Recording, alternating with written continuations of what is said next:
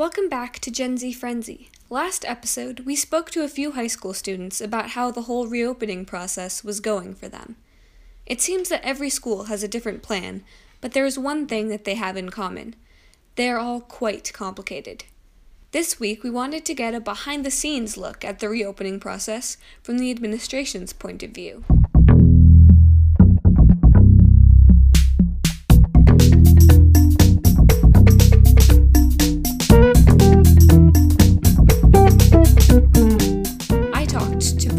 Dubravec from New Trier about everything that has happened from last spring until now to rig up the school for students.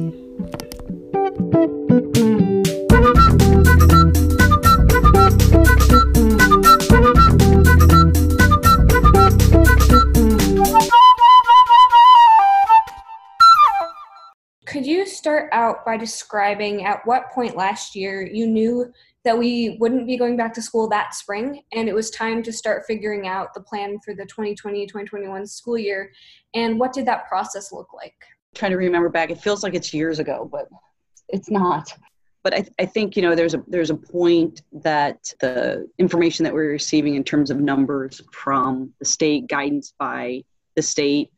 Um, so the Illinois State Board of Education provides guidance to schools, and it wasn't looking like it was going to be possible to open just based on that guidance. And numbers were across the country, including uh, Illinois and local. So it was pretty quickly in April there we knew that we needed to start thinking about potentially what would happen in the fall if we were not able to open. And so the superintendent started a reopening committee that then branched out into several different committees, uh, including looking at and reviewing potentially a different bell schedule so that it could be an easier transition if we had to go f- from remote to in person back to remote so part of all those committees were really thinking about what is the fall going to look like and how do we adapt if we're totally remote. So I, I think that Dr. Sally, our you know leaders, faculty, staff were really proactive in the, in the spring, um, trying to think about how if this is going to be the new way of learning, that we do our best to make sure that we're thinking about all the different ways to to provide that learning to our students, whether remote, hybrid, or in person. Gotcha. So, were you working with other schools to formulate a mm-hmm. plan? And what about the Illinois state government?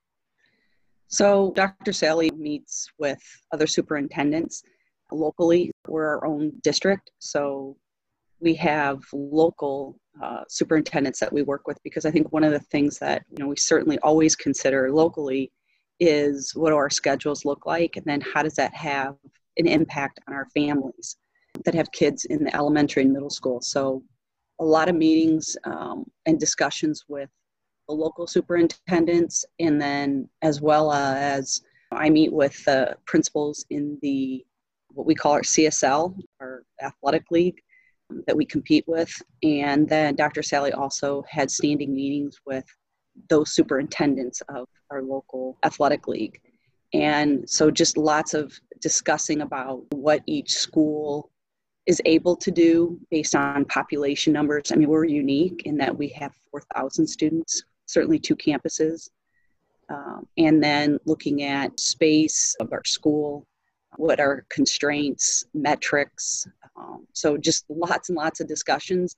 and then, you know, the, the state was allowing each district to come up with their own opening plan. So, you know, I think it's important that we had other schools to bounce ideas off to understand but really we needed to rely on our unique population as best as we could, knowing that we, we know our school, we know our students, we know our families, um, and trying to trying to make sure that we were putting together the best plan that we could.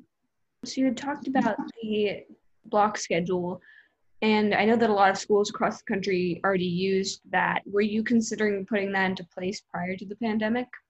Dr. Sally has a strategic plan. He's in his, I think, third year now maybe fourth year as superintendent. And so part of his onboarding with the, the, the, school board was putting together a strategic plan that went to 2030. So it was what do we need to look at and things to consider, uh, you know, as we as we move forward um, at New Trier. And so part of that look was we've been on a traditional nine period day for many years, and so one of the questions was is that the best schedule for our kids? And some of that also came out of some information that we had collected from students and staff and parents on student stress. You know nine periods a day is a lot for kids to go through uh, 40 minutes very short periods and then extracurriculars our kids are involved in. So part of the strategic plan was just revisiting the bell schedule but you know there was no set plan to say okay we're gonna we're changing the bell schedule for x y or z. It was really just looking at that and getting more information and doing some data research on what would it look like to go to an alternative schedule. So this schedule that we have now we are committed to reviewing it throughout the year certainly it's going to look different remotely from hybrid to in person but looking at that schedule and then seeing is there something we need to, tweak uh, do we go back to the nine day? Do we alter this some way or do we keep this? So we're looking at it as a schedule for the best interest during this uh, particular pandemic. So it's pretty easy to imagine that the transition required solving many scheduling and technology related issues. But were there any other unique challenges that you guys faced? So we you know, if you look around what other schools are doing and trying to do, it takes a lot of work and effort to think about how do you bring back kids period on a campus and then how do you bring back the numbers of students onto the campus with the current local restrictions and guidelines so meaning social distancing ensuring that you can really monitor students um, when they're in the building keeping their mask on following the social distancing guidelines so just I think our numbers were um, and are just something that we face. And so knowing that we weren't compelled to say all or none. And some districts did that. And, and I don't think they did it lightly either. I think that they really had to think about can we really bring kids onto campus? And if we can, how do we do that? And so that's what we spent most of our summer doing. And one of the things that I think um, we had to really think about is scheduling. So, one of our on our ladder that uh, we have for reopening, we're really looking at trying to bring in percentages of students. So, if you bring in 10% of kids, we have to put those 10% in a group, and we have to do it by alpha. And part of that is to ensure that kids on two campuses, their parents aren't having to, if they have to drive, just trying to you know create less restrictions on families. But you have to be able to group them then. And then it's 10% on each day. Uh, we're in a block. So that means basically kids are going to be there you know green and blue day. And then the next week they'll be at home. So every every two weeks they'll be on campus a couple days. So that all is a different scheduling than what we've ever had then trying to figure out that next 25% so some of it's just an algorithm you create others it's you know you have to label and and identify kids in the system and then make sure that when we say 10% are in the campus we've sent out and we only have 10% so we can really make sure that we're we're monitoring that. The other thing that we did that is unique we offered our parents an opportunity to either have full remote or do hybrid. And so some parents have opted for their student to stay home for all kinds of reasons and so we know we need to offer a robust curriculum for remote learning. But if we're able to bring 10% back and then 25 and then potentially 50, there'll be some kids that'll always be at home and there'll be some kids that will be in the classroom.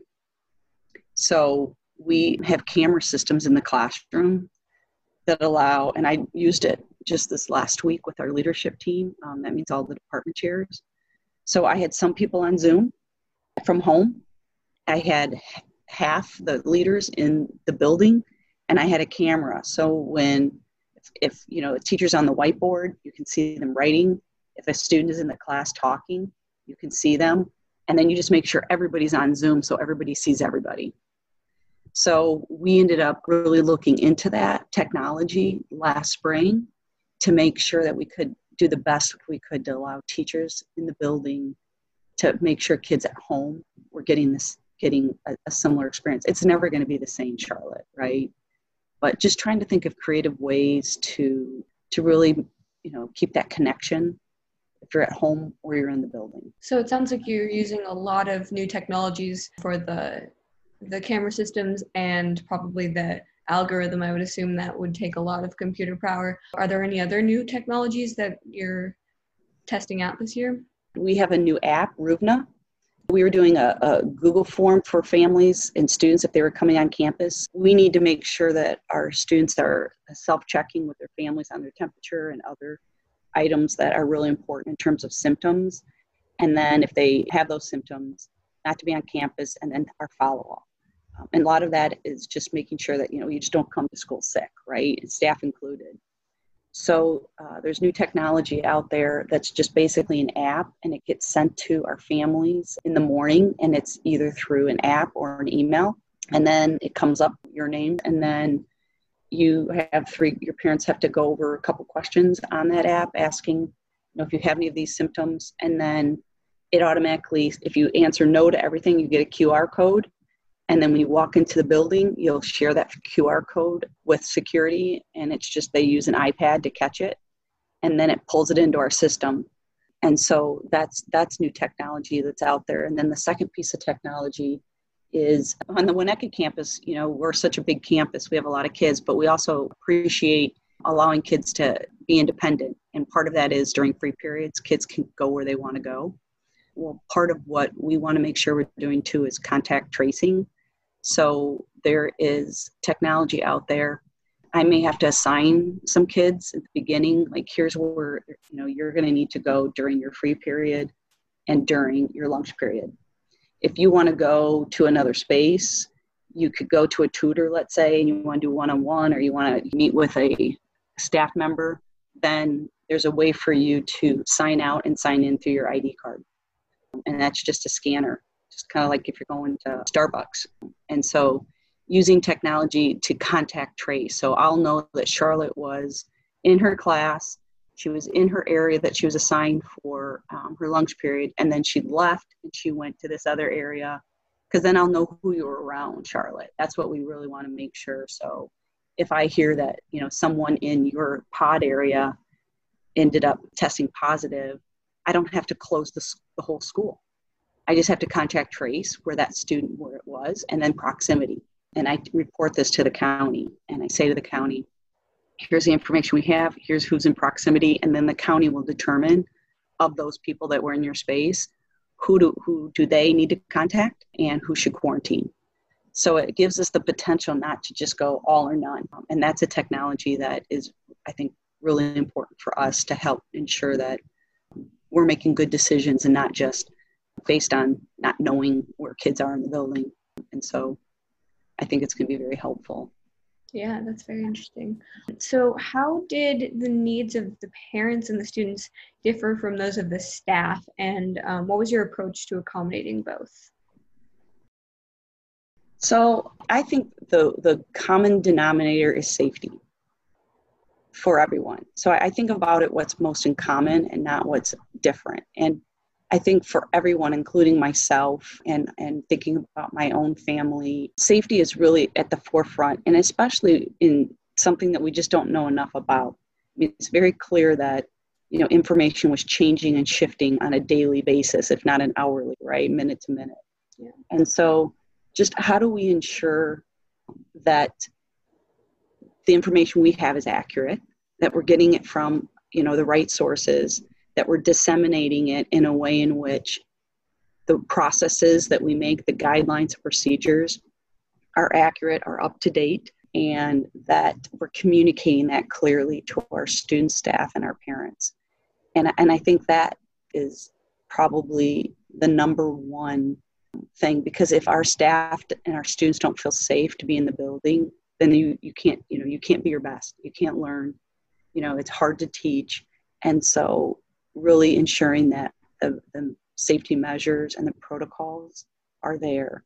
And I think for for kids and for staff, it looks a little different because adults and kids, right? So kids on the weekends. I mean, you you you see. I mean, I can only do so much when kids are on campus, um, and when they go home, that that's that's not my job. That's a parent's responsibility. And so, how do we team together to make sure that you know our kids are being safe not only at school um, but at home and then when they're in the community. And so I think it's partnering and just saying that if we want our kids in school, it's going to be important that we all come together um, to, to make sure that we're protecting ourselves and others.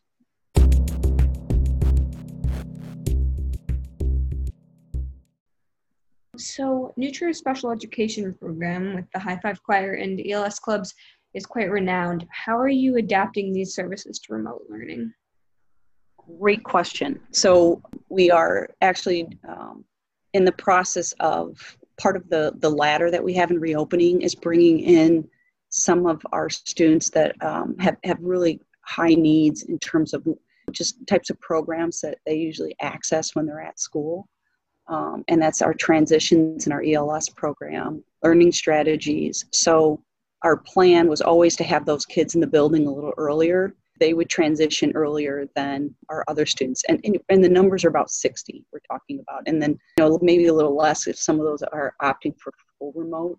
But we know that what they need and their ability to learn through remote for a lot of kids it's not working and for this population of students it's it's really not not the best situation to be learning from home and, and there's a lot more support they need at home than some of our other students. So you know really helping and partnering with our families to see how we can get those students back in school. Um, so we've initiated a plan um, for those students to start returning and doing an orientation with the parents and the students.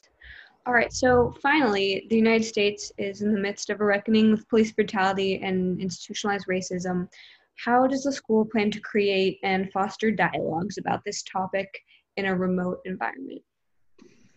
So I, I think that you can't wake up, you know, any day and not see what's going on across the United States with unrest. Um, so Dr. Sally's um, strategic plan, there is an equity piece to that plan and we were working in the spring last year with our commitment you know to equity and every department was doing work. I mean we, we had a lot of things going on that um, we were doing not just from top down but within each department really looking at their programs. In other words like some of the things we've heard from kids with equity was um, i don't necessarily see myself in the curriculum some of the english books. And so, and our English department did a fabulous job doing a curriculum review and, and really looking at that piece of it. So there's departmental work. And then part of our plan when we went to the block schedule was to put in this X block. And that X block we felt would be a wonderful opportunity for student programming. And it's obviously much easier to do in person, but those days as you see now those are days that you can have office hours with different teachers departments have office hours but eventually there'll be a day where we'll say 10th grade all needs to either you know do a full school webinar or you might just do a, a zoom with a particular uh, program that we're running and so we want to use those opportunities for students small and large to talk about some of our equity work and to empower students to actually be leading that equity work. So we have a committee that has been meeting and met over the summer, and we just met actually the other day with the uh, adults running the committee, um, and we'll continue developing and identifying programming. So there's a group that that's that's their role is to identify the programming through the X block with equity. At New Trier, we are extremely fortunate to have access to the resources that are making reopening a possibility. And many of us might not even realize the extent of the effort that has gone into making our reopening plan by the administration. Now, it's time to put all this scheduling and technology to the test and see if learning in the classroom really is plausible during a pandemic.